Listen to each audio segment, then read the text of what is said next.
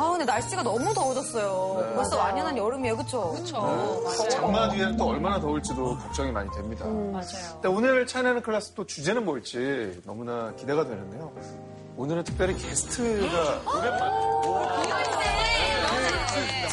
자리가 비어있네요. 아, 기대된다.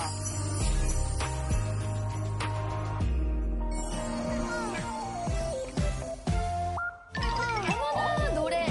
네가 뭐야? 몸이 네, 남극한 기운이 좋아 냠냠냠냠냠 한입 또 한입 냠냠냠냠냠 나쁜 균 커져네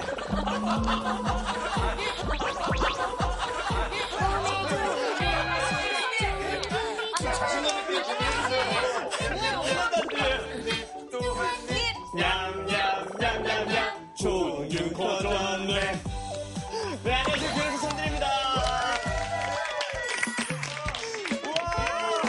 우와 우와 지금, 지금 산들 씨 약간 자괴감 느끼는 것 같아요.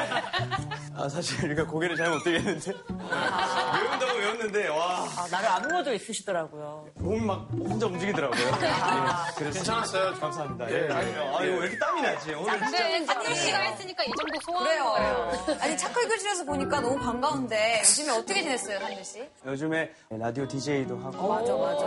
산들의 생각지 네, 시리즈 1, 2, 3로 해가지고 열심히 어, 여러분들께 좋은 곡 들려드리기 위해서 어, 노력하고 있습니다. 반갑습니다. 신곡 조금만 들려줘요. 어, 어디서부터 불러드려야 되지? 세상 내가 보고 싶은 대로 볼 수 있지 않을까 빠바바 빠바바 빠바바 주위를 둘러보면 빠바바 빠바바 내 마음 같은 세상이야 와 어려울 건 없어. 뭐 이런. 곡입니다. 이렇게 감미로운 친구한테 좋은 근이 하나 생겨요. 네.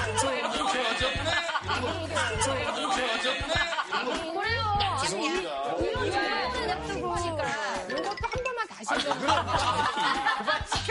약간 아카펠, 아카펠라 스타일로 좀 해주세요. 아카펠라 혼자 어떡합니까? 네, 따라드릴게요. 저희가 어떻게 맞춰드릴까요? 아. 몸에 나쁜 간식, 나쁜 균이 좋아해. 이거 맞고 있는 거예요? 가사의 내용을 보니까 뭔가 교훈도 있고 네. 약간 우리에게 뭔가 전달하려는 메시지도 있는 것 같거든요. 아, 이 노래가 오늘의 주제. 네, 주제인데요. 최근 몇 년간 전 세계에서 가장 핫한 이슈라고 하죠. 우리 몸속 미생물에 대해서 알려주실 천종식 교수님을 모시겠습니다.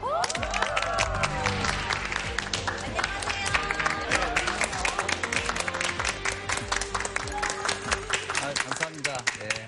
아, 저는 오늘 인류 질병 극복을 비밀을 풀어줄 새로운 열쇠, 몸속 미생물에 대해서 이야기하러 나온 천정수입니다.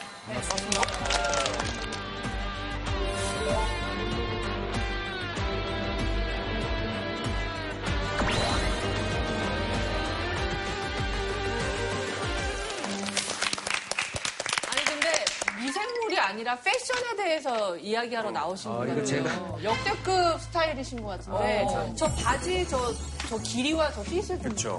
멋있어서 봐주세요. 제가 오늘 이 옷을 입을지는 어, 한 시간 전까지 몰랐습니다. 아, 아, 너무 잘 어울리세요. 너무 잘 어울리세요. 근데 정말 약간 보로 떼요. 스타일이 되게 잘 받으신다. 사도록 하겠습니다. 어때요?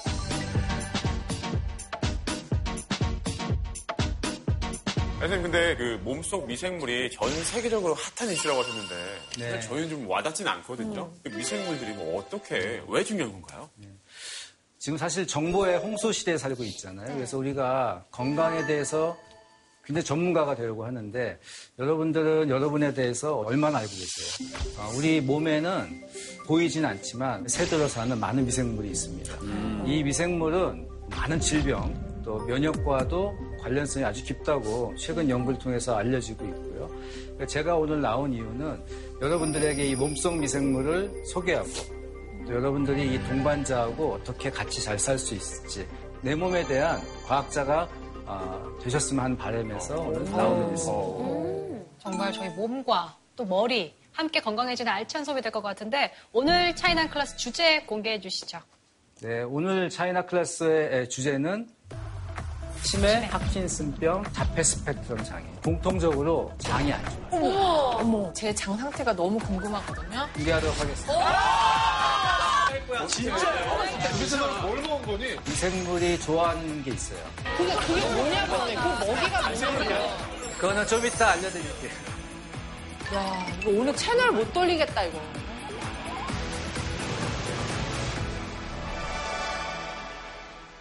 네. 어. 어, 어, 미생물을 키운다고요? 제가요?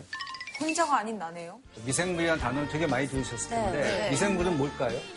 작은 생명체. 현미경으로 봐야 보이는 그런 어, 동사무소 나눠주는 거. 요즘 나눠주잖아요. 음. 미생물을? 미생물은? 왜? 미생물을 맞지 낳는 않아요? 그 액 같은 거 말씀. 어느 동네니, 거기? 아니, 이건 나 모르고 있어. 수원에서는 미생물 하는 어, 네, 그런 거 나눠주잖아요. 그 음식물 거기다 뭐 넣으라고. 아, 미생물. 아, 맞다, 맞다. 그런 거 음식물 있어요. 쓰레기를. 음식물 쓰레기를 줄여주는 미생물도 어, 개발되어 있습니다.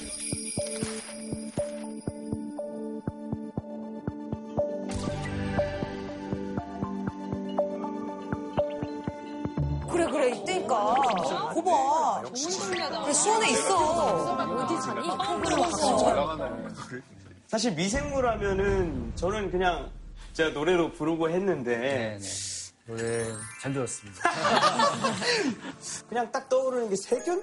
음. 어, 맞죠. 세균이 제일 먼저 떠오르더라고요. 미생물이잖아요. 네, 앞에 미자가 어떤 단어 같으세요? 마이크로비 아름다울 미자. 예. 아름다울 미라는 분도 계신데 아름다울 미라고 제가 미생물학과를 나왔는데 저희가 다닐 땐 아름다울 미라고 주장을 많이 했어요. 그런데 말씀하신 대로 작은 미자죠. 그래서 어, 작다는 뜻이에요. 처음에 우리가 사용할 때는 그리고 영어로도 이제 마이크로 오가니즘이라고 해서 어, 작다는 뜻입니다.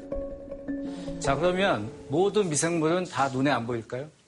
너무 작은 어, 이런 질문을 하시는 건 아니라서 그런 거 아니에요? 우리 눈에 보일 정도로 큰 미생물이 있어요. 곰팡인가요? 네. 여러분들이 매일 먹는 음식 중에 있습니다. 네. 미생물이요? 뭐? 뭔다 말인가?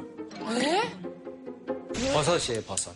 아. 뭐 버섯은, 버섯은 미생물의 일종인 곰팡이의 한 종류라고 보시면 돼요. 어. 어, 버섯이 곰팡이에요? 네. 아, 맛있는 거니까 잘 맛있게 드시면 돼요. 그거를 곰팡이가 나쁜 게 아니에요. 그래서 눈에 보일 정도로 큰 미생물도 있고요. 어, 심지어는 세균 중에서 눈에 보일 정도로 큰 세균도 있습니다. 진먼지 진드기나 아, 이 같은 경우에 눈에 잘 안 보이잖아요. 네. 그런데 미생물이 아니에요. 쟤네들은 동물의 일종이죠. 그래서 동물 중에도 굉장히 작아서 안 보이는 게 있고 어, 미생물 중에도 굉장히 커서 눈에 보이는 게 있기 때문에 단순하게 미생물을 눈에 보이지 않는 생물이라고 우리가 정의하기 힘들죠. 선생님 제가 헷갈리는 게 우리가 생물이라고 한다면 식물, 동물 이렇게 구분하잖아요. 네네. 근데 그러면 미생물은 식물인가요? 아니면 동물인가요? 그 질문에 답을 드리기 위해서 예. 어, 전 세계 과학자들이 유전자 검사를 엄청나게 많이 했어요. 그래서 저 같은 경우도 남극도 가고 어, 갯벌도 가고 해서 많은 생물들을 유전자를 검사했거든요. 그래서 하나로 우리가 이거를 모아서 어, 개통수란 걸 만듭니다. 그 개통수는 어, 모든 생물체가 어, 진화적으로 어떻게 관련성이 있는지를 표시한 거고요. 그래서 이 표시한 그 개통수 안에 지금 여러분들이 아는 모든 생물이 다 여기 들어있어요. 예. 그래서 그 생물들 가- 간의 조상관계. 그러니까 어떤 생물들이 조상이 더 가까웠는지 여기 보시면은 지구의 생명체는 크게 세 덩어리로 나눠지는 걸 보실 수가 있고 사람하고 곰팡이가 더 가까울까요? 아니면 아메바가 더 가까울까요? 진화적으로. 네. 아메바요. 아메바가 더 가까울 것 같습니다. 네, 그러니까. 곰팡이 안 움직이니까. 네. 아닌가. 생명의 개통수에서 보면은 예. 유전자상으로는 곰팡이가 사람하고 더 조상이 가까워. 그런데 굉장히 머니까 아주 최근은 아니고. 그럼 제가 조상님을 계속 깎은 거예요?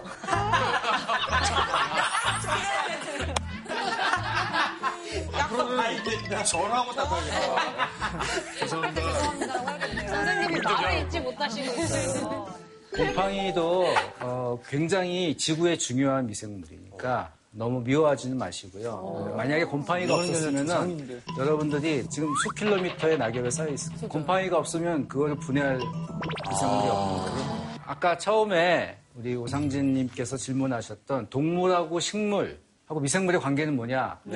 나머지는 그냥 다 미생물로 이렇게 예, 모아둔 거라고 보시면 돼요. 퉁치는 거. 네. 그래서 재밌게도 우리가 사전적인 의미는 보이지 않을 정도로 작은 생물이라는 뜻이고 과학적으로 우리가 정의할 때는 좀 비과학적이지만 동물, 식물 빼곤 다 미생물이다. 아니 그럼 버섯이 식물이 아니었네요. 어, 버섯 식물 아닙니다. 미생물. 우와 진짜요? 왜냐하면 버섯은 광합성을 안 하기 때문에 식물이 아니에요. 근데 왜 채소 추가할 때 나오는 거지? 그러니까 채소 샤브샤브 추가할 때 나오잖아. 곰팡이 추가 이렇게 해야 되는 거 아닙니까?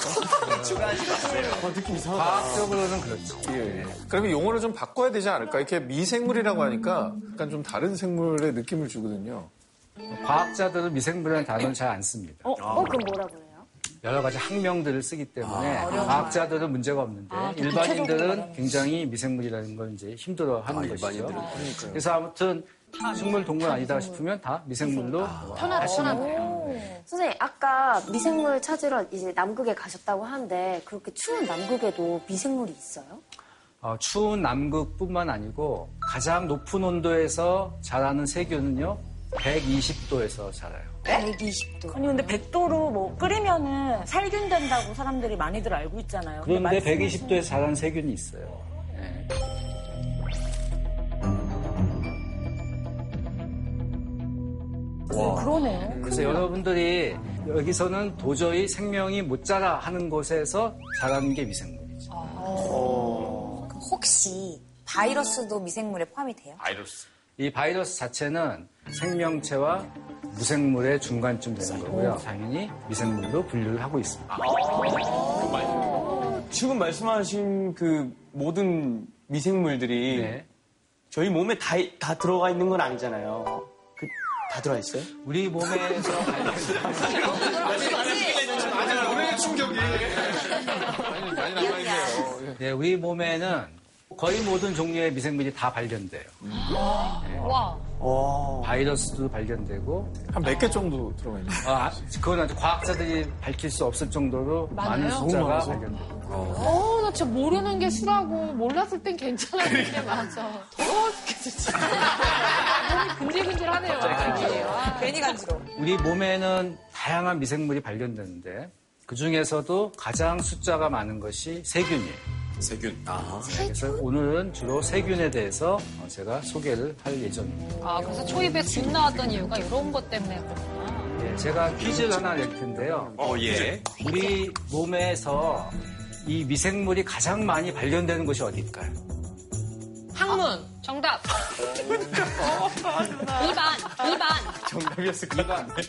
어, 참고로 미생물이 좋아하는 게 있어요. 미생물이 꼭 필요한 거. 어, 네. 어, 습기가 있어야 돼요. 특히 그다음에 먹을 게 있어야 돼요. 먹을 거. 정답. 그러면 네, 위.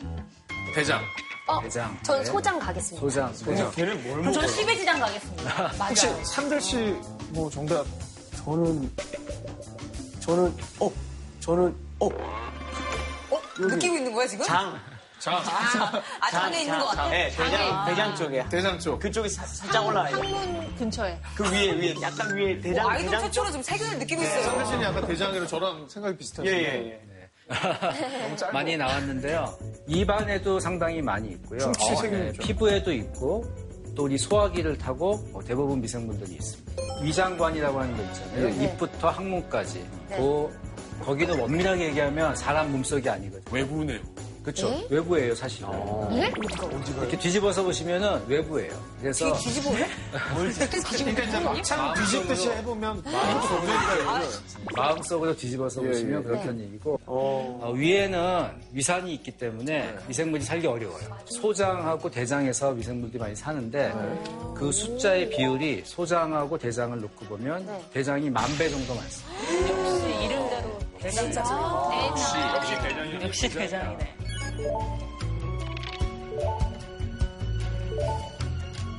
여러분들이 대변을 보시면은 한 1조 마리 이상의 세균이 나오거든요. 예, 예. 대변을 통해서. 1조 마리요?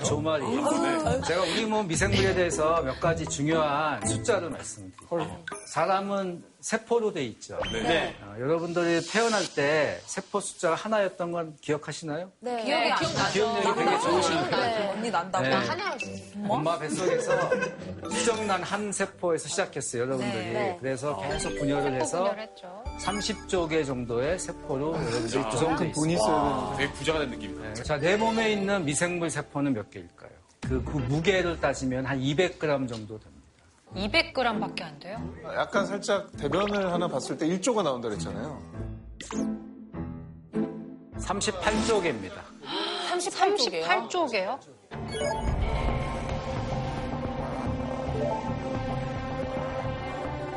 사람보다도 오히려 미생물의 숫자가 더 많아요. 아, 아니 선생님 근데 저렇게까지 나온다라고 한다면 세포야? 사실은 우리가 미생물 아닙니까? 맞아요. 그래서 음. 민주, 세포가 민주주의를 약간 좀 여러분들이 비슷해요. 도입하시면 큰일 나요. 아, 맞죠. 어. 여러분들은 숫자에서 밀리기 때문에 네. 한 세포당 한 표를 행사하면 여러분들은 저요? 주권이 없어지는 셈이에요. 그렇죠. 그럼 미생물이 나을 수도 있다는 거잖아요. 그러니까 뭔 소리야 이게? 와 너무 충격적이다. 내 속에 내가 너무나 많아. 이게 누르는 거네. 네.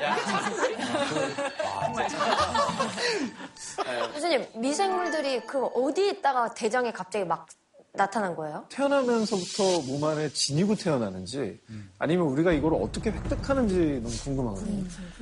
아이가 태어날 때 이제 태어나기 전에 엄마 뱃속에 있을 때는 균이 없는 상태라고 보시면 돼요. 균이 없어. 균이 거의 없는 네, 상태. 무균. 아. 그런데 엄마 입장에서는 좋은 균을 빨리 줘서 네. 이제 장내 미생물을 구성을 시켜야 되는 거죠. 그래서 어, 먼저 할 수 있는 게 산도를 지나가는 길목에 있는 네. 그 엄마의 질 안에 미생물 종류를 바꿔줘요. 네. 아이한테 맞는 미생물 종류를 좀 바꿔줘, 바꿔줘서 그 몸이 자동으로 그렇게 바꿔줘요. 예, 다 코디네이션이 되는 거예요. 다 이렇게 조절이 되도록. 그래서 아이가 이렇게 태어나면은 네.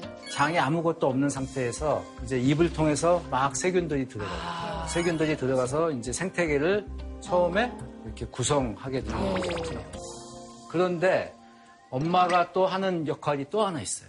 뭐예요? 우리 모유에는 HMO라고 하는 다당류가 있습니다. 그 젖을 먹이는 많은 동물에서 젖에 만들어서 넣어주는 물질인데 사람이 유독 이 물질의 양이 많아요. 모유에서. 그리고 종류도 제일 많아요. 200가지 됩니다. 그런데 재밌는 거는 아이는 이 HMO라고 하는 물질을 소화를 못 시켜요. 아, 아이가 소화를 못 시키는 거를 엄마가 왜 힘들게 네. 만들까요? 왜 그러죠? 네. 미생물이 좋아하는군요. 미생물이 먹는 겁니다. 아. 이미 우리 몸에는 다 이게 프로그램이 돼 있는 거예요. 분유에도 요즘에 좀 좋은 미생물 성분이 들어있지 않나요? 어, HMO 중에서 일부만 만들 수 있어요. 일부 대부분은 아직 못 만들고 있어요. 엄마는 쉽게 만드는데 이걸 공장에서 우리가 만들 때는 아직 못 만드는 게 대부분이에요.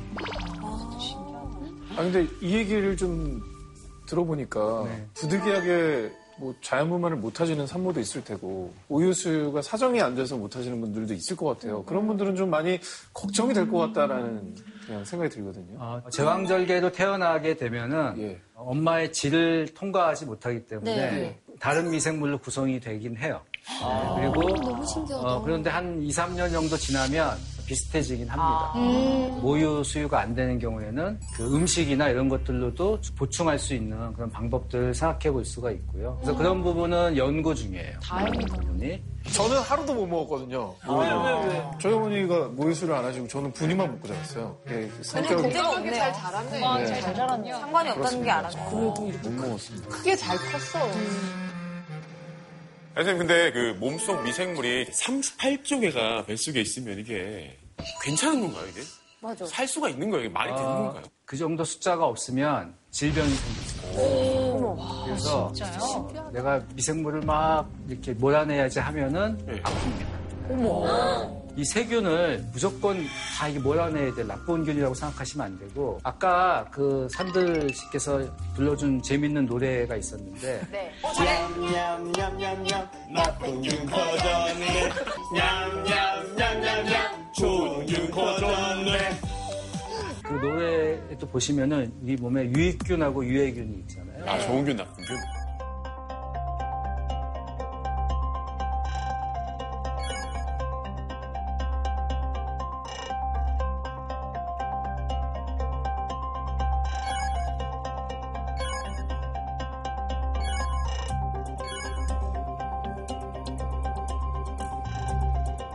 그 다음에 장벽을 튼튼하게 해줘요. 여러분들 장벽을 이루는 세포는 여러분들 세포죠. 네. 걔네들은 뭐 먹고 사냐면은 절반 이상을 미생물이 만드는 물질을 먹고 살아요. 공생하고 있는 거예요. 공생 관계죠. 공생 관계. 키워야겠다. 잘 한번 키워보고 싶다. 예, 그리고 이제 최근에 굉장히 많이 연구가 되고 있는데 예.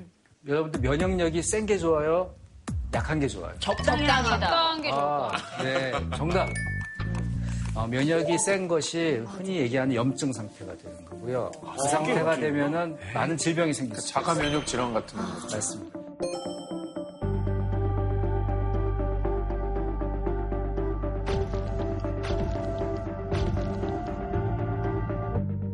염증 상태로 가지 않도록 하는 게 지금 현대인에게는 가장 중요한 면역 관리가 될 수 있는데 그거의 키가 되는 게 장내 세균이에요. 아, 그래서 이 유익균이 이런 역할을 해줍니다. 어머. 이 세균들이 생태계를 이루고 있죠. 아프리카 세렝게티 초원의 그 멋진 생태계를 생각하시면 돼요. 그래서 그런 생태계가 여기에, 여기에 있는데 유익균과 유해균이 이렇게 계속 싸우는 공간이라고 보시면 돼요. 음. 주로 대장에서 싸우나요? 대장이 제일 많으니까 대장에서 싸우고 어. 소장이 있는 애는 소장에서 싸우고 입 안에 있는 애는 입에서 싸우고 아. 피부에 있는 애들은 피부에서 싸우고 전쟁터네요. 어쩐지 피곤하더라.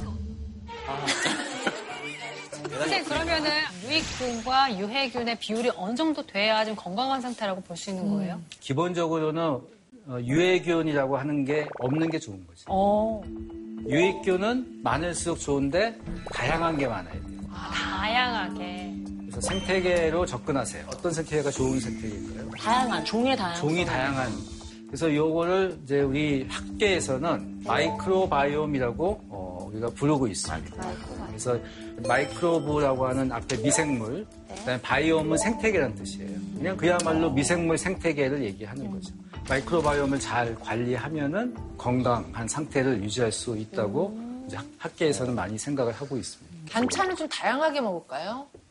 그러니까. 자, 나중에 어떻게 설명을 되는지 드릴게요. 알려주시면. 자, 그래서 뭐 한식, 중식, 일식, 이탈리안 다 먹자.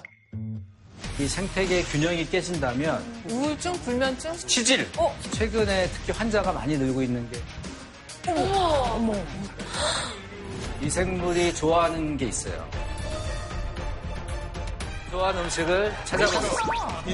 아, 브로콜리 넘어져. 맛보신 게 아니고.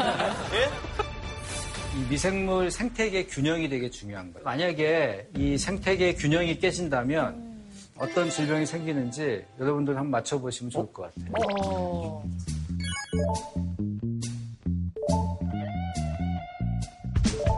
장내 미생물은 내모에도 영향을 어. 미친다. 이거 확실해. 피부.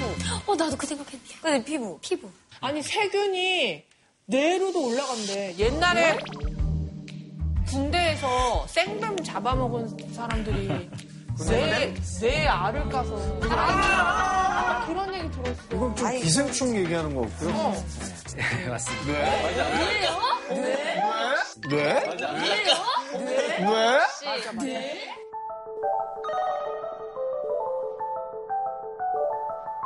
지금 말씀하신 거는 이제 아주 특별한 경우일 거고 네. 장내 미생물 생태계가 이제 어떻게 구성되느냐에 따라서 어, 뇌에 영향을 미칠 수가 있습니다. 어머. 여러분들 사촌이 청담동에 아파트를 사면 배가 아프신가요? 뇌도 아프고 머리. 내가 뭐, 아파. 잘 지내야지. 축하해주죠. 머리 친하게 지내야죠. 그럴수록 친하게 지내. 맞아, 축하해줘야지. 네, 묻어가자. 우리가 굉장히 스트레스를 많이 받으면 장이 안 좋고 맞아요.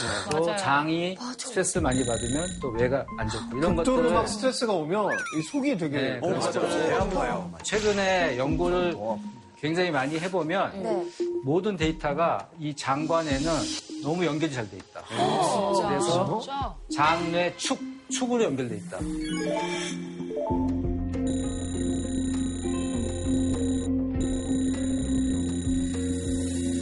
참고로 장에는 뇌 다음으로 신경세포가 많으니까 제2의 뇌라고 그래요. 여기 뇌가 하나 더 있다고 있습니다. 아, 진짜요? 이 두 뇌가 서로 이렇게 교신을 하는데 장이 말을 많이 할까요? 아니면은 뇌가 말을 많이 할까요? 뇌가 말을 많이 말해요. 뇌가 많이 할까요? 네. 맞으면 좋겠는데 장이요. 틀렸어요. 장이 말을 많이 한다고요? 이런 근데 어떻게 말이 많은 친구였고, 아, 그래서 꼬르륵거리는 네. 건가요? 아, 말을 하려고? 그러니까 장에서 뇌로 가는 신호가 뭐 9대 1 정도로 많습니다. 네? 네? 네. 그 다음에 사실 그보다 더 중요한 거는 예. 아까 면역 말씀을 드렸는데 그 면역이 이상이 생기면 뇌로 가서 뇌에도 네. 이상을 내요. 이게 뇌, 뇌 질환 중에 어떤 질병이 좀 영향을 좀 끼치나요? 뇌 질환은 뭐 워낙 지금 많잖아요. 그런데 최근에 특히 환자가 많이 늘고 있는 게 세 가지가 있죠. 어, 치매, 파킨슨병, 그 다음에 자폐 스펙트럼 장애.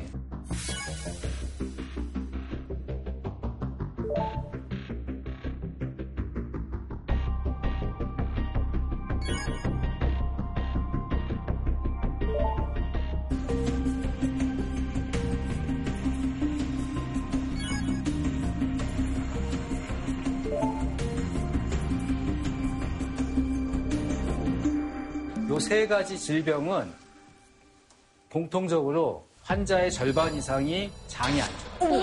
어머, 그래서 과학자들은 이미 예전부터 아 장이 안 좋은 게 뭔가 연관이 있겠구나. 하버드대 한국인 면역학자 허준열 교수님이 2017년 네이처지에 발표한 연구 결과가 있는데요.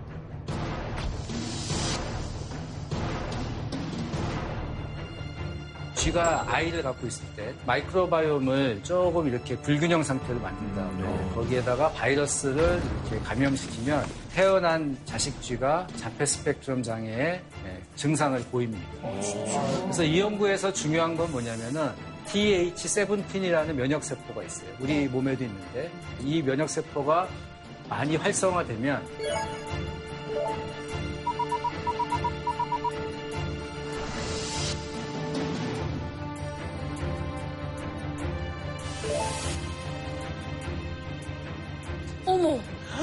사람의 자폐증 같은 경우에도 이 연구 결과가 적용이 될 수 있는 건가요? 그 좀 안 좋은 역할을 하는 그런 세균이 사람에는 또 없어요. 그 사람에서 그런 역할을 하는 세균이 또 뭔지 이런 것들을 좀 과학자들이 열심히 찾고 있습니다. 2017년에 아리조나 주립대 한국인인데 강배우 박사님. 다들 한국인 박사님이시네요. 아까 어, 최근에 이 분야에서 한국인들이 굉장히 이 연구를 많이 하고 있습니다. 그래서 이 강대국 박사님이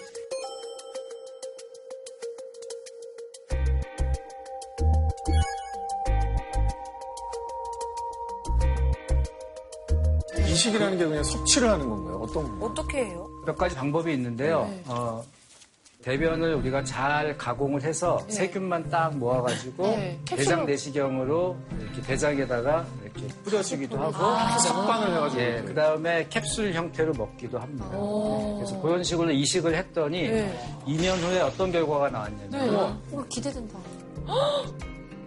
어머.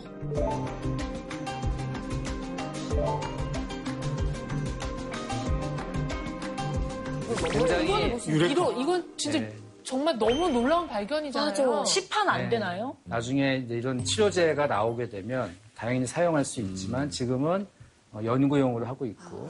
어쨌든 간에 결과가 굉장히 놀랐습니다, 선생님. 네. 네. 선생님 그러면 잘 먹어주기만 해도 좀 어느 정도 자폐가 좀 개선이 되는 그런 어, 그런 것들은 장내 미생물 때문에 자폐증이 생긴다기보다는 여러 가지 원인 중에 하나가 될 수 있다는 거를 이제 여러 실험에서 밝혀진 거고 정확하게 어떤 방식으로 어떻게 치료가 돼야 되는지는 앞으로도 이제 전 세계적으로 연구를 해봐야 되는 그런 상태라고 보시면 됩니다.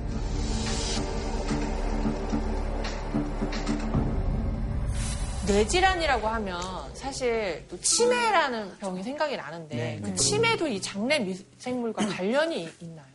자, 치매 분야도 이 한국인 과학자들이 최근에 아주 좋은 음, 연구 결과를 발표했는데요.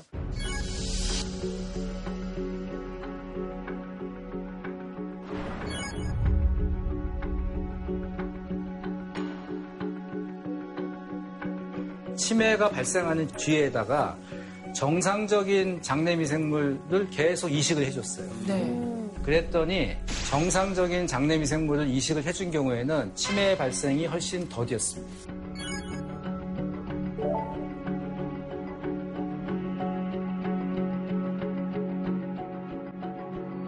혹시 그러면은 뇌질환 말고 또 좀 다른 질병들도 있나요? 궁금하다 진짜. 발 질병이 있는지 네네.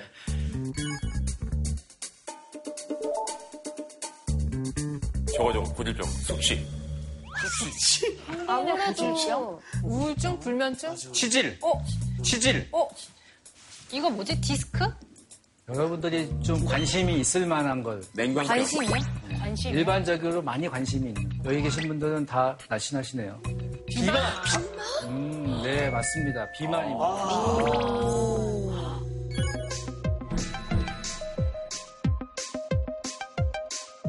과거에는 이 비만의 원인을 뭘로 생각하셨어요? 많이 먹는 거. 칼로리를 많이 섭취해서. 예. 뭐 그것도 하나의 원인인데 예. 최근 영양. 연구에 따르면은 살이 찌는 것도 이 장내 미생물 생태계하고 어, 굉장히 관련이 많이 돼 있다는 것으로 알려져 있어요.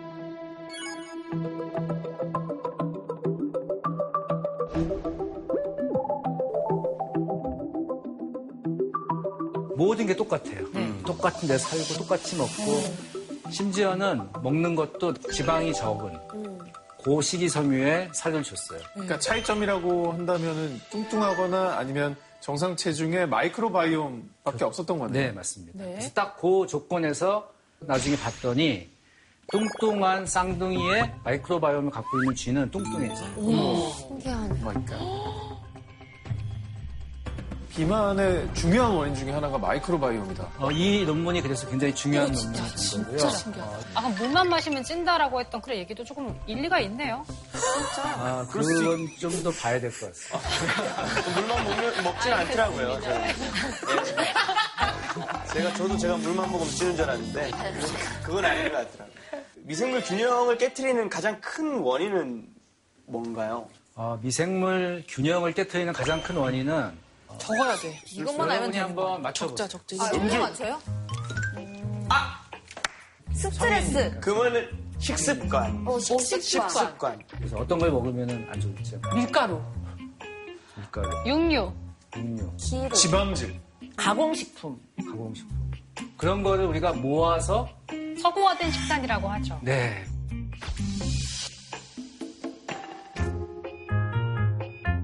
서구화된 식단? 선생님 그러면 서양인이 걔네들은 주식이잖아요. 더 취약하다고 봐야 됩니까? 이게 예. 서구화된 식단이라는 거를 서양인의 식단이라고 생각하시면 안 되고 네. 우리가 자꾸 산업화가 되는 사회에 살면서 그 국민 소득이 높아지면은 누구- 어떤 국가든지 다 서구화된 식단을 하는 거예요. 음. 그래서 우리도 5년 전, 10년 전, 또 길게는 20년 전에 어떤 걸 먹었나 생각해 보시면 결국 그 길로 가고 있구나 아. 하는 걸 생각하실 수가 있는 거죠. 맞네. 질문을 드려볼게요. 네. 내 장에 있는 세균은 언제쯤 나하고 이렇게 야 같이 한번 살아보자 하고 계약서를 이렇게 딱 찍은 게 언제쯤 될 것 같아요? 태어났을 때요. 이유식 먹을 때. 인간을 전체를 놓고 봤을 때 인류의 개인 진화 말고 단계에서 아. 네, 인간의 뭐 돌 굉장히 빼고 이럴 옛날 때 때부터. 너무, 너무 아프다. 아니 아니. 수렵 체질. 네. 산들님은 네. 언제쯤? 저도 물어보실래요? 미생물한테. 뭐야? 아 진짜 시킨 대로 잘한다고. 노래도 불러주시고. 뭐라 그러던 거야? 미생물이 뭐예요? 뭐래요? 대답이 왔나요? 야. 꼬르꼬르 거리네요. 뭐라는지 잘 모르겠는데 네. 저도 그렇게 생각해요. 식단이라는 게 딱 생기는 시기부터 어, 뭔가 이렇게 규칙적으로 우리가 먹을 수 있는 정착 이후의 농업사회. 네 농업사회부터 장내 미생물이 우리하고 계약을 맺은 거는 또 과학자들이 연구를 해봤어요. 아프리카에 가가지고 야생의 침팬지나 고릴라의 또 대변을 모아서 그 장에 어- 뭐가 있나 그 생각을 하신다, 진짜. 진짜 고생스럽다, 와. 얘기만 들어서. 검사해보니까 무려 최소한 1,500만 년. 우리가 고릴, 고릴라 침팬지하고 조상이 같을 때부터. 그 아주 오래전부터 우리하고 계약을 맺고 공생해온 세균들이 지금도 남아있는 거예요. 네?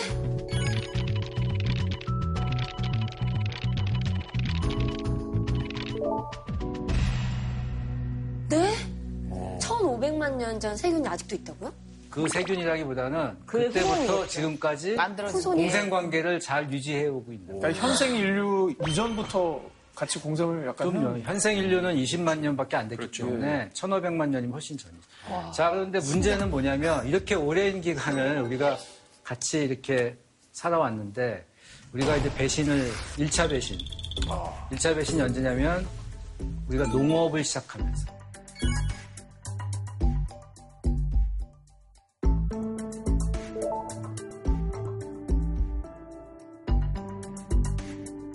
이게 왜 배신이죠? 먹는 게 아. 달라지니까. 계약 계약 위반이죠. 농업을 하면 그 전까지는 수렵채 집인이잖아요. 과일이나 채소 먹었는데. 구성이 완전 달라지겠네요. 이제 전분이 많이 들어있는 쌀이나 밀이나 이런 것들 먹기 시작합니다. 예.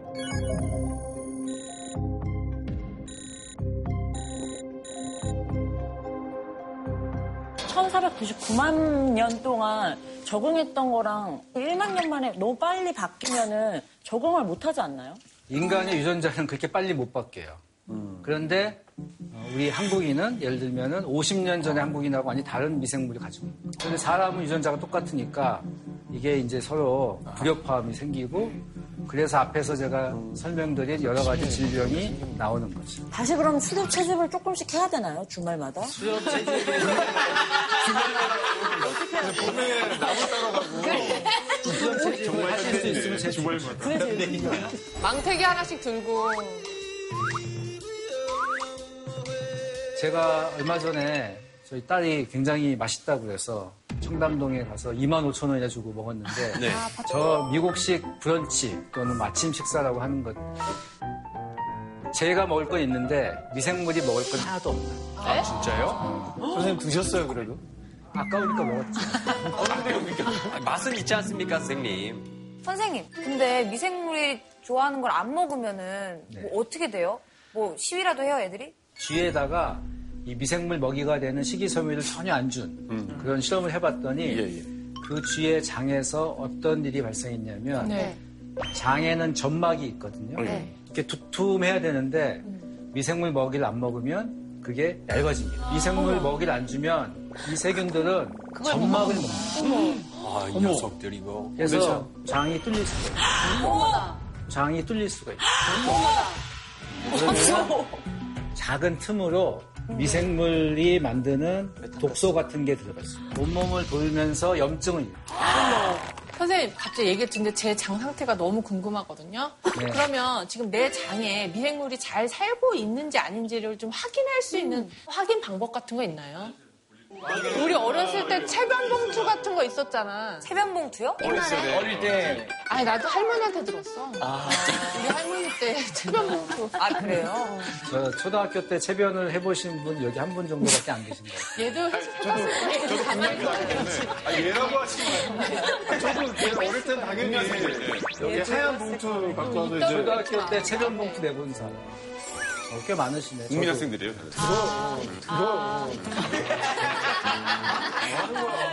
예전에는 우리가 체변 검사를 하면 그 안에 기생충 기생충 검사나 이런 걸 주로 했다고 하면 지금은 이제 마이크로바이옴 검사를 우리가 할 수가 있죠. 겉 마이크로바이옴 인덱스 GMI 평가라고 저희가 붙였습니다. 네 가지를 주로 고려하는데 하나는 다양성, 그다음에 염증을 유발하는 이 유해균이 적어야 돼요. 그리고 마지막으로 장내미생물 세계 챔피언은 수렵채집인. 여러분들 장에 있는 세균이 한 200종 정도 건강하면 그 정도 되는데 네. 이분들은 1000종. 엄청나게 다양하죠. 그래서 이 수렵채집인하고 얼마나 유사한지, 그 다음에 또 다양한 질병을 갖고 있는 사람 얼마나 유사한지 그런 거를 다 종합해가지고 종합 점수를 이제 매깁니다. 저희 중에도 이 검사를 받았다는 얘기를 들었거든요. 네. 그렇습니다. 네. 네, 우리가 같이 아, 너무 떨려. 그 결과를 보도록 하겠습니다. 어, 나 주말마다 안 했는데 수렵지지. 그래.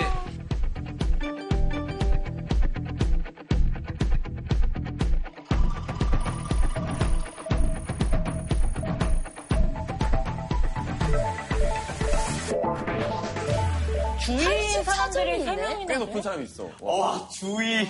딱 경계선이 한 분 계시고 어, 완전 양호 있네. 애매하네. 그러니까 저는 45가 덕원 씨라고 생각해요. 평소에 되게 말라서 건강해 보이지만 패스트푸드 매니아입니다. 아, 어, 진짜요? 맞아, 맞아. 일주일에 햄버거를 한 햄버거도 그 채소가 많이 들어있기 때문에 지영님은 건강할 것 같습니다. 음. 카페인도 잘 안 네, 드시고 근데 찌빠르고. 지영 네, 씨가 일이 스트레스가 되게 많을 거예요. 아니, 행복한데요? 아나운서라는 직업이. 아니, 행복- 저 행복해요. 오상민 그 선배가 스트레스를 많이 준다는 얘기던데. 아니 저는 행- 선배 보면 행복해요. 스트레스가 지금도 많아. A쯤에 있겠다. 하나씩 점을 받았는지. 아, A는 진짜 공개하겠습니다. 네. 어, 떨린다.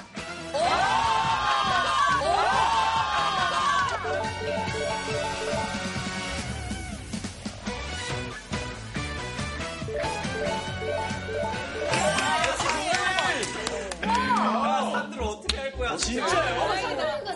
아, 어, 자꾸 몸에 좋은 게 없어. 웬일이야. 제가 점수를 말씀드릴게요. 어, 한국인 평균이 한 59점 되는데 아, 네. 그중 이제 건강하신 분들은 79점 되고요.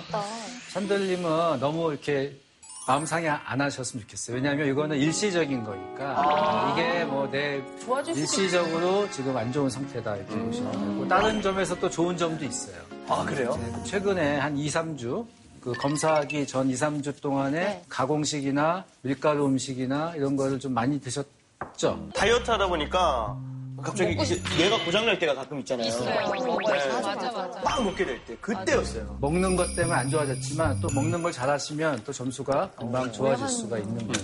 선생님 그러면 어떻게 좀 점수를 높여야 될까요? 네. 저희가? 그 점수를 높이는 거는 어, 좀 이따 설명을 드리고요. 한국인 장지도로 설명을 제가 아, 좀 드려볼게요. 어, 어?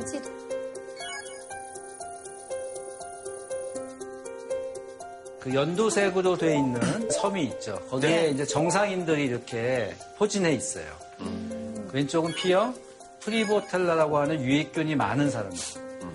그리고 오른쪽은 서구화된 식단을 좀 많이 하시는 분들이 이제 박테로이데스라고 하는 균이 많은 B형.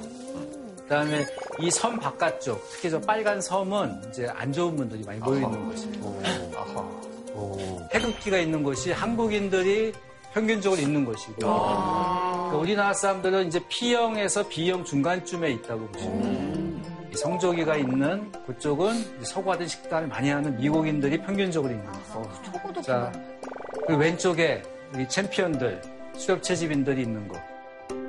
음. 그래서 여러분들이 어느 지역에 있고 싶은지는 대충 아시겠죠? 네. 왼쪽에 있어요. 예. 왼쪽으로 가야겠다. P형 쪽에 예, 있는 게 좋겠죠. 음. 자, 지금 검사를 하신 다섯 분의 위치를 한번 보겠습니다. 네.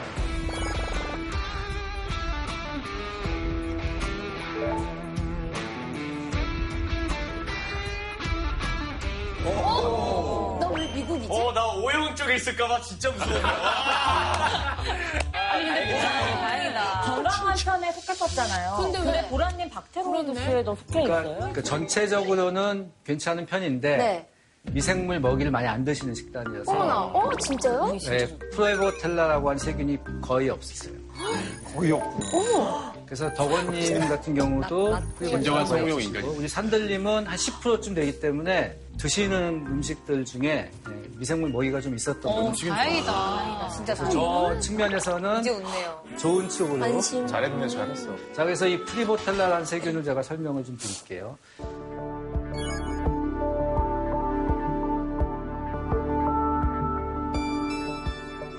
저기 껴있으니까 참 기분 좋다.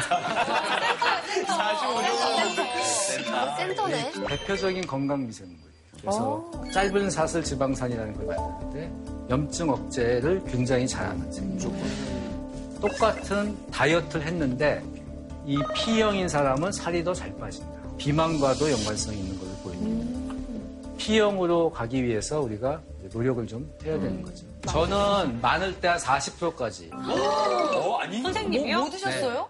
네. 아, 선생님 뭐 드세요? 미생물, 미생물 먹이에 해당하는 걸 집중적으로. 아. 그게 먹어요. 그게 뭐냐고. 그좀 알려주세요. 본인을 위한 음식을 드신 게 아니라 미생물을 위해 드셨군요. 왔어요, 왔어요. 음식이 왔어요. 아주 바깥 음식이 왔어요. 미생물이 좋아하는 음식을 찾아보겠습니다. 어우, 야, 이거. 브로콜리 넘어져. 이제 맛 오신 게 아니거든요. 예?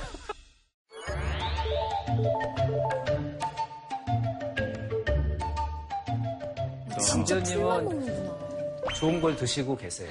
저렇게 먹고 어떻게 저거 죽이야 뭐야? 인정 소야? 네. 아침에 이제 그래놀라랑 저는 아몬드 우유를 먹어요. 또 수박이었고 그 밑에는 이제 방울토마토랑 어. 아스파라거스랑 이렇게 달걀 삶은 어, 거. 진짜 잘. 요즘에 유행인 치즈도 있네요. 네, 저 브라타 치즈 요즘 빠져가지고 네, 우리 강지영님 아침에 사실 특별히 막 가공을 하고 뭐 그런 게 별로 없죠. 네, 없어요. 아, 진짜 체질 있는 식당 같네요. 되게 럭셔리한 수협 체질. 어, 네. 진짜 거의 자연식이다.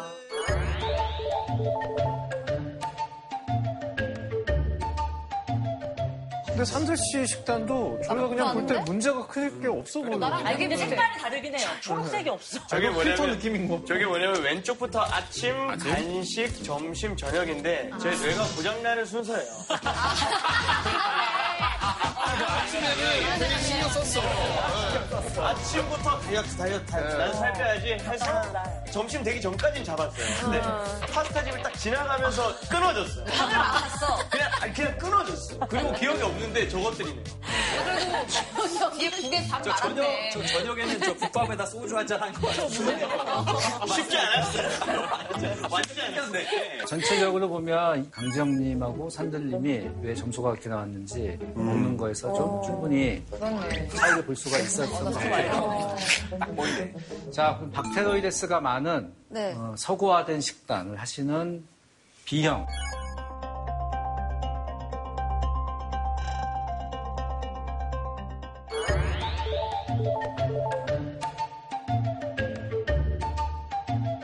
저는 한식을 되게 좋아하는데 유독 밥을 좀 밥을 좋아해요. 밥 꼭 있어야 되고 반찬에 고기가 없으면 좀 안 먹은 것 우리가 같아요. 그러니까 기본적으로 밥 많이 먹고 네.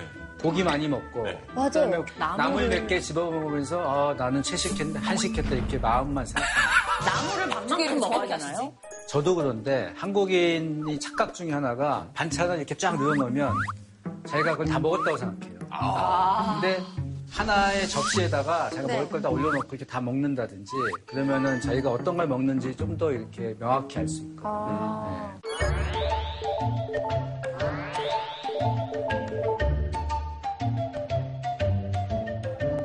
아, 도대체 네. 뭘 먹은 거니? 아니, 물 저기 야, 진짜. 왜 이렇게 하루에 많아? 다 드셨어요? 여덟 개예요? 하루에? 아, 이, 이틀에 걸친 아, 것 같은데. 이틀. 이틀. 토스트. 야, 근데 맛있는 거 좀 내가 한 짜장면. 3일 먹는 걸 먹는구나.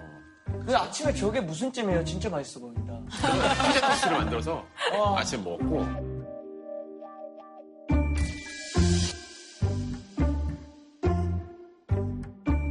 짜장라면을 치즈 올렸네요. 그렇죠, 예. 아, 예. 네, 덕원 님이 조금 이제 점수나 비형이나 이런 여러 가지 측면에서 조금 안 좋으시니까 제가 좀 조금 관리를 하시면 네. 좋을 것 같긴 합니다.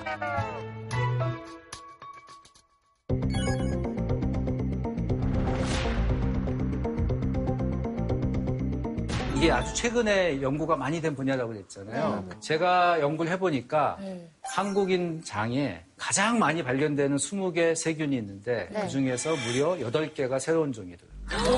새로운 종. 새로운 종이니까 이름도 없는 새로운 오, 종. 세상에. 좀 붙여주세요, 이름을 좀. 네. 어, 선생님 이름을 붙인 세균도 있습니다. 어, 제 이름이 붙은 세균은 이미 있어요. 오, 있어요? 종식균이에요? 얘기 좀 해서 종식균? 네 이름 붙이면서 아, 이상하게 이 생긴 것 세균은 같아요. 안타깝게도 예. 쓰레기를 먹는 그런 세균인데 어, 제가 그 경기도에서 나눠주는. 그래, 엄청 좋은 모르겠어요. 거잖아요. 동료 과학자들이 저를 져줬어요. 되게 어려워요. 네. 어, 종식춘이야.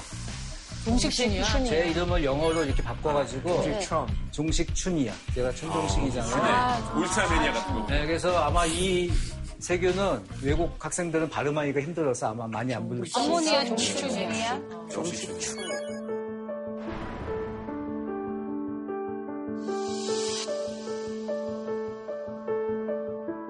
선생님 정말 이 식- 식단을 제가 이제 바꾸면 이 수치들이 바꿔질 수도 있다는 거죠. 네네. 저는 3년 동안 예. 굉장히 다양한 걸 먹으면서 실험했어요. 좀 이따가 제가. 아, 이걸 안 알려주시면 시청자분들도 난리가 나요. 아, 제 위치가 3년 동안 어떻게 변했는지 보시면 왔다- 왔다 갔다 아, 어머나. 하는 저는 중간쯤에서부터 어, 수렵 채집인에 가까운 곳까지 이렇게 왔다 어, 갔다 하는 걸 진짜 많이 왔다 갔다 하셨다. 어, 그래도 수렵 체질인으로.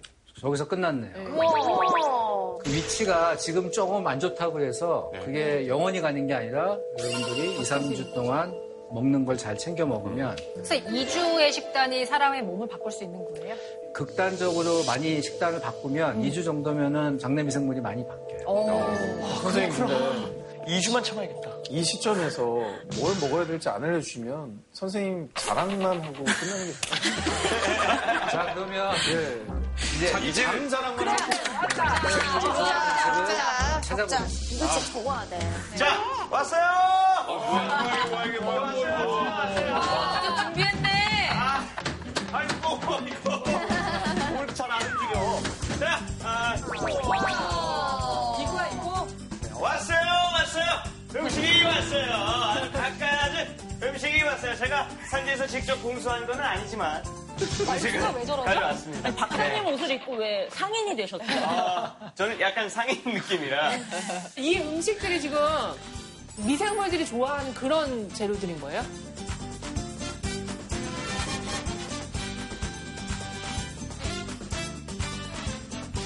그걸 한번 같이 알아보면 좋을 것 같아요. 네. 그래서 어, 점수가 좀 비교적 안 좋았던 우리 세 분이 내려오셔가지고 어, 한번 골라보시면 아, 어떨까요? 네, 알겠습니다. 아, 근데 지숙 씨, 저 중에 안 좋아 보이는 거 있어요? 제가 한번 볼게요. 네. 저는 아, 있네, 사실 있긴 다 있어. 좋아 보이거든요. 밑에 아, 예, 있어요. 조합을 먹이를 좋아 보여요. 좋아 보이는. 근데 과일이랑 생선 이런 거 다 좋아하는 거 아니에요? 채소 이런 건? 네. 얘는 봄일까요? 감성도. 역시 브로콜리 넘어죠. 네, 생선도 등푸른 생선이 좋지, 그냥 생선은 좀 다를 수 있어요. ABC 주스 이거 먹는 거 배추. 좋아하잖아요. 아, 나 이거, 이거 무조건이야. 제가 좀. 애플. 다 싫어. 비트. 미역, 미역, 아, 해조류가 괜찮아. 해조류. 아우, 야, 이거. 감자국밥, 구황감을 도울 것 같아요. 장내는 어, 고구마지. 정원 어, 씨는 본인이 제일 아, 싫어하는 거 고르면 될 것 같습니다. 제 생각에는 말이죠. 저분들이 고르는 거 빼고 먹으면 될 것 같은 느낌이 네. 그나마는 잘 나온 이유가 이런 과일 덕분이지 않을까. 저도 아, 토마토. 저기 조선생 지금 하겠습니다. 맞춰오신 게 아니거든요. 예? 아, 네. 됐습니다. 들어오세요. 자, 들어와서 공개해주세요.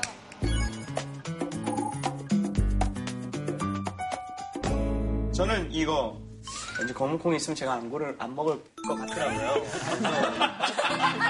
본인이 제일 싫어하는 제가 45점이니까 일단 싫어하는 저 별로 잘 안 먹는 예 일단 한번 골라봤고요. 또 두 번째로 잘 안 먹는 생선. 생선. 예. 그리고 독버섯인가요? 얘가 균 얘가 균이잖아요. 네. 그치. 곰팡이. 곰팡이. 그리고 나머지는 제가 다 좋아하는 것들이에요. 그러니까 제가 10%라도 나올 수 있었던 이유가 여기에 있지 않았을까 싶어서 음, 네. 과일이랑.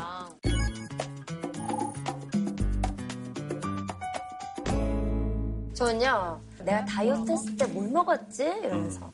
그때 좀 약간 생각을 하면서 골라왔어요. 일단 토마토랑 피망. 음. 이런 걸 센 걸로 정말 많이 먹었었던 기억이 있었고. 그 갑인데요? 아. 토마토 없어. 예. 토마토 인정하겠습니다. 토마토. 음. 네. 그리고 이제 당근은 그 약간 이 주황빛깔 나는 뭔가 성분이 좋다고 들어가지고요. 예, 당근을 골라봤고 이제 이건 김치. 내 생각하면서 마늘과 배추를 집어. 아 그걸로 김치가 네, 가능한가요? 만들어줄 수 있어요? 이거 이렇게 버무리면 이제 김치가 되니까요. 아. 어떤 김치? 김치.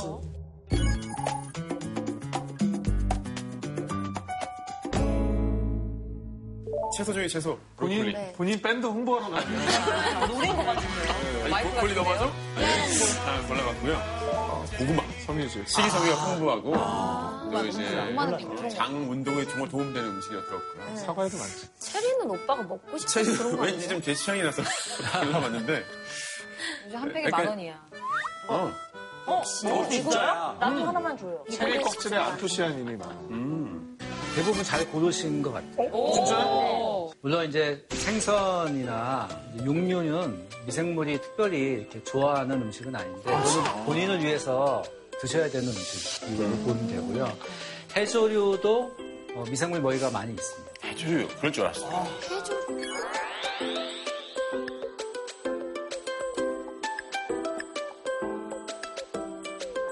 그다음에 한 가지 이- 중요한 거는 아, 홀푸드. 에? 음식을 예를 들면 사과를 다 고르셨는데 네. 네. 사과 껍질째 드시나요? 네. 네. 껍질을 어, 먹어요. 다행이네. 사과 껍질에는 팩틴이라고 하는 팩틴. 팩틴 들어보셨죠? 네. 팩틴이라고 하는 미생물 먹이가 많이 있어요. 아 그렇구나. 그래서 사과를 껍질을 까서 드시면은 미생물을 미워하는. 선생님 그럼 포도도 껍질째 먹는 게 더 좋습니까? 좋죠. 오. 그리고 네. 체리, 자도 이런 과일 드실 때는 껍질채. 그러니까 오. 껍질채 먹을 수 있는 거는 껍질채 드시는 게 좋아요. 그래서 그걸 우리가 이제 홀푸드라고 하는 거죠. 껍질. 선생님 질문 있습니다. 이제 어른들은 뭐 당근이라던가 뭐 브로콜리라던가 맛 없어도 그냥 먹잖아요. 근데 어린애들은 절대 안 먹으려고 그래요. 그래서 즙으로 짜서 음. 녹즙으로 만들어 줄, 줄 때가 음, 많았어요. 맞아요. 그러면 녹즙은 어떤가요? 즙. 건더기를 다 걸러서 네, 네. 맑은 주스로 먹는다 그러면 미생물이 너무 미워할 것 같아요. 아, 건더기. 거기에 미생물 먹이가 다 있는데 그거는 싹 빼고 그 홀푸드라고 말씀드렸잖아요. 네. 전체를 다. 깎거나 뭐 이런 거 아. 하지 말고 가능하면 그냥 드시면 돼요. 그냥 같이 갈아서 그 건더기까지 같이 먹으면 그러면 좋죠. 콩류랑 이제 견과류 같은 건 좋고요. 채소도 녹말이 적은 거. 종의 수를 늘리라고 그랬죠. 네. 네. 다양하게 네. 다양하게 먹어요. 저기 있는 걸 다 이렇게 골고루 먹어야 하나씩, 되는구나. 하나씩. 다 먹어야, 먹어야 되고 제가 한 가지 그 얘기하고 싶은 거는 여러분들이 음식을 먹을 때 분류를 세 가지로 하셨으면 좋겠어요. 얘는 내가 먹는 거. 내가 먹는 거. 아. 얘는 미생물이 먹는 거. 미생물 마지막으로 그냥 나갈 거. 아, 나갈 거예요. 미생물도 못 먹으면 결국은 대변으로 나가야 돼. 그냥 나갈 거. 나갈 것도 먹어줘야 돼요. 변비가 있거나 이런 분들은 그런 음식들을 많이 드세요. 아. 한번 식사하실 때 순서대로 맛있으면 내가 좀 먹고, 요건 좀 미생물도 좀 먹고, 요리할 때나 또는 음식을 먹을 때 그렇게 분류를 해가면서 드시면은 조금 더 미생물에 친화적으로 여러분들이 음식을 드실 수가 있죠. 선생님 그러면요. 나랑 미생물이랑 먹는 음식의 비율은 어느 정도 해야 돼요? 음. 나 한 입, 너 한 입 이렇게. 어, 그게 뭐 정해진 건 없지만 요즘에는 너무나 식단들이 안 좋기 때문에 네. 저는 최소한 5대5는 해라. 반반. 5대5로 먹어야 되는 이유가 이 미생물이 장에서 짧은 사슬 지방산이라고 하는 굉장히 좋은 물질을 만들어요. 짧은 사슬 지방산이 하는 일은 장세포가 얘를 먹어요. 그러니까 이걸 안 만들어주면 장이 얇아지고 문제가 생기고 그 다음에 면역세포를 잘 조절해서 염증을 줄여줘요. 아까 제가 말씀드렸던 프리보텔라가 대표적인 미생물. 선생님, 그런데 그 사실은 이 현대인의 삶에 있어서 이 식습관을 바꾸기가 굉장히 쉽지 않지 않습니까? 네. 네, 맞아요. 그렇기 때문에 굉장히 간편하게 뭐 편의점이나 뭐 마트 같은 데 가서 유산균을 그냥 사서 그거는 그냥 한 병 마시고 끝난다. 퉁치자. 이런 식으로는 안 되나요? 네. 근데 많은 분들이 어, 이 짧은 시- 사슬 지방산을 내가 그냥 먹으면 안 되냐 몸에 좋다니까 그냥 약, 약처럼 먹었으면 좋겠다 네. 그럼요. 아, 식단 네. 조절이 힘들고 네. 그런 생각하는데 그런 약은 없어요 선생님 그래서, 개발하시면 안 돼요? 아, 좀 저도 하고 넣어주세요. 싶은데 예, 이거는 개발하기가 쉽지 않을 거예요 어, 선생님 저는 프로 프리바이오틱스 둘 다 먹거든요. 도움이 안 되는 거. 도움이 안 되지 않고요 아, 프리바이오틱스는 유산균의 먹이로 주로 이제 설명을 많이 하고 있고요. 프로바이오틱스는 거기에 들어가는 유산균은 종류가 굉장히 다양해요. 문제는 뭐냐면 많은 한국인들을 조사를 해봤어요. 네. 그랬더니 어떤 분은 똑같은 프로바이오틱스에 대해서 이게 장이 좋아져요. 어떤 분은 변화가 없어요. 어떤 분은 오히려 안 좋아져요. 그래서 효과가 있다 없다가 아니라 자기한테 맞는 게 있다. 아, 나한테 그러려면 많이 먹어봐야 돼요, 선생님. 그런데 이제 문제가 이- 이런 마이크로바이옴 검사를 하려면 조금 또 번거로울 수가 있잖아요. 네. 네. 그러니까 평가를 하는 방법이 있어요. 어? 자가 어떡해요? 네, 자기가 평가하는 방법. 브리스톨 스케일이라는 겁니다. 이게 뭐야?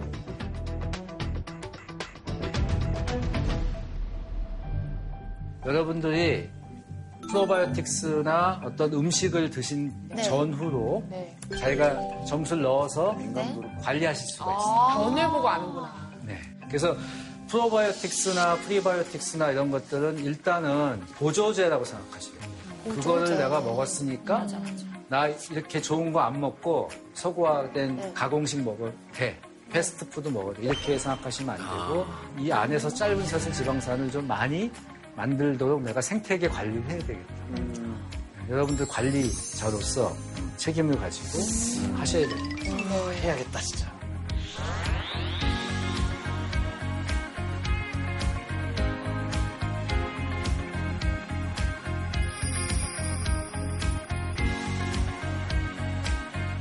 그 유산균으로 얘기할 것 같으면은 또 우리나라의 대표 음식이죠. 김치를 따라갈 게 없지 않나요? 많은 분들이 한국인이 건강한 이유를 김치로 보고 있는데 저도 그렇게 생각이 돼요. 그리고 김치는 미생물 먹이도 많고 이 프로바이오틱스 유산균도 많죠. 어머, 김치 좋아하는데. 대표님, 네. 언니 자세히 알아요. 왜 이렇게 흥분하시나요? 아우, 정말. 아니, 그래. 걸어다니는 김치를 그렇죠. 개인적으로 좀 좋아하는데, 좀 요런 내용은 좀 기사가 좀 많이 됐으면 좋겠어요. 우리 또 고유의 음식이다 보니까. 아.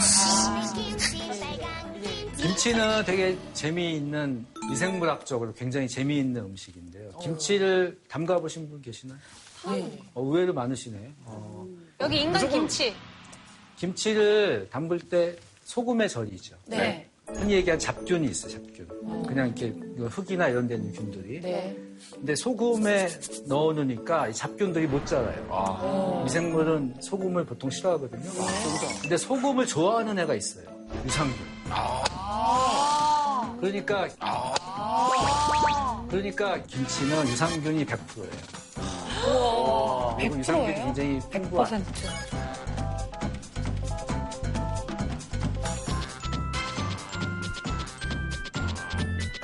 김치 유산균에만 많이 있는 유산균이 있어요. 어떤 바이셀라라고 하는. 다이셀라. 제가 조사를 많이 해봤는데 네. 다른 나라의 발효식품에서는 안 나오고 한국인 김치에서 주로 나와요. 바이셀라가 있으면 아 이 사람 한국 사람이구나 우리가 아 진짜 그 정도예요? 네. 와. 술 중에 막걸리가 맞아, 이성균 맞는 막걸리. 얘기인데. 막걸리? 음. 막걸리. 막걸리 중에서 유산균이 있는 게 있긴 한데 네. 어, 유산균을 먹기 위해서 막걸리를 예, 과음하는 거는 그러면 하루 한 잔. 막걸리도 그렇고 와인도 그렇고 음. 다 좀 발효잖아요. 네, 발효? 김치처럼 좋아야 되는 거 아니에요? 어떻게든지 이 술을 먹는 걸 합리화 하기 위해서 어, 선생님, 슈퍼푸드에 레드와인 들어가 있어요. 자, 레드와인은 영국에서 발표한 아주 재밌는 어, 연구 결과가 있어요. 그 쌍둥이를 연구해요. 평소에 어떤 술 드십니까? 과연 어떤 술을 먹은 사람들이 가장 이 마이크로바이옴이 좋았냐? 레드 와인이겠네요. 거기서 레드와인이 예, 나왔습니다.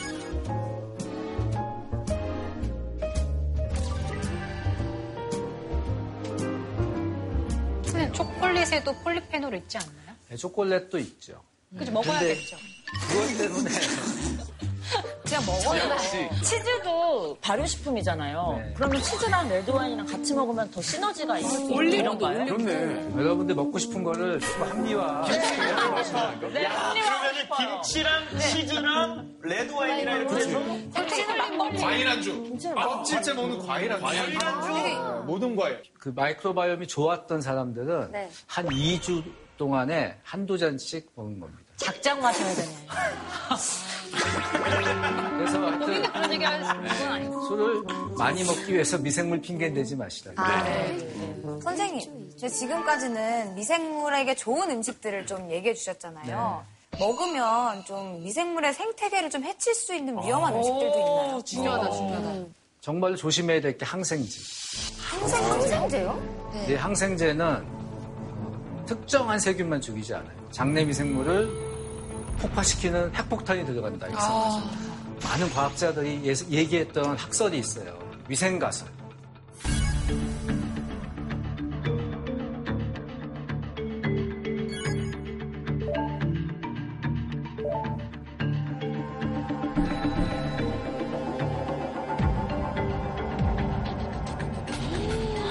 자연쥐는 90% 이상이 이 바이러스 감염이 돼서 생존했는데 깨끗한 쥐는 20% 그러니까 80%가 아, 죽어버렸고 너무 깨끗해도 안 좋아. 약간 거칠게 잘하면 튼튼한가 그게 봐요. 반전이다.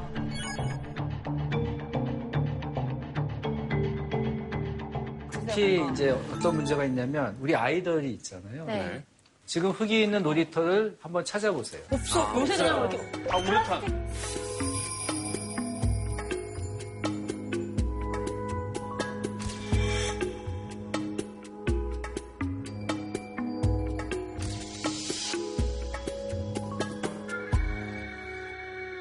깨끗한 게 꼭 좋은 게 아니고 멸균이 좋은 게 아니에요. 자꾸 이렇게 자연하고 또 접촉할 수 있도록. 우리가 병원균은 멀리 해야 돼요. 음. 하지만 유익한 균하고 공생하는 관계는 그래서 태어날 때부터 죽을 때까지 내 안에 동반자가 있다. 반려견이나 반려묘처럼 반려균이 있다고 생각하시고 어, 정말로 관리를 잘 해서 어, 정말 건강하고 또 뇌에 영향을 주니까 행복한 또 그런 어, 삶을 살 수 있도록 다 같이 노력을 해야 될 것 같습니다. 네. 진짜 오늘 내 몸뿐만 아니라 내 몸의 장과 그 미생물이 모두 건강해지는 그런 시간이었던 것 같습니다. 네. 오늘 산대 씨는 어땠어요? 사실 뭐랄까 뭐 유산균을 먹고 있다고 하지만은 어, 내가 이거 관리를 잘 하고 있는 건가 좀 막막하기만 했거든요. 근데 오늘 또 얘기를 들어보니까 희망을 갖고 가는 것 같아요. 네, 그래서 빨리 제가 미생물한테 좋은 그런 음식들도 챙겨 먹으면서 예 좋은 몸을 한번 만들어 보고 싶네요. 아.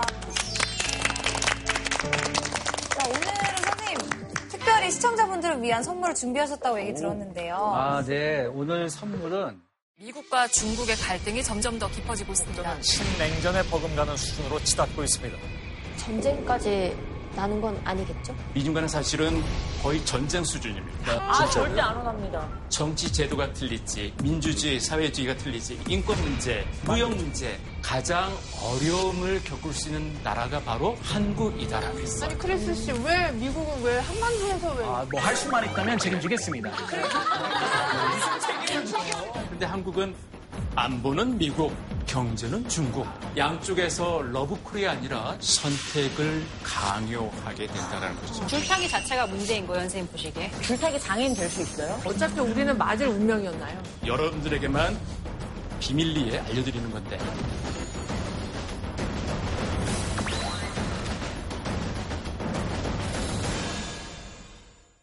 특별히 시청자분들을 위한 선물을 준비하셨다고 얘기 들었는데요. 아, 네. 오늘 선물은 기왕이면 우리 땅에서 나온 네. 미생물 먹이를 어, 우리 시청자분들께서 먹었으면 좋겠다. 오. 그래서 우리 농산물 상품권. 어. 포구리. 자, 오늘 귀한 시간 내주셔서 좋은 말씀 해주신 천종식 교수님께 다시 한번 감사의 박수를 보내드립니다.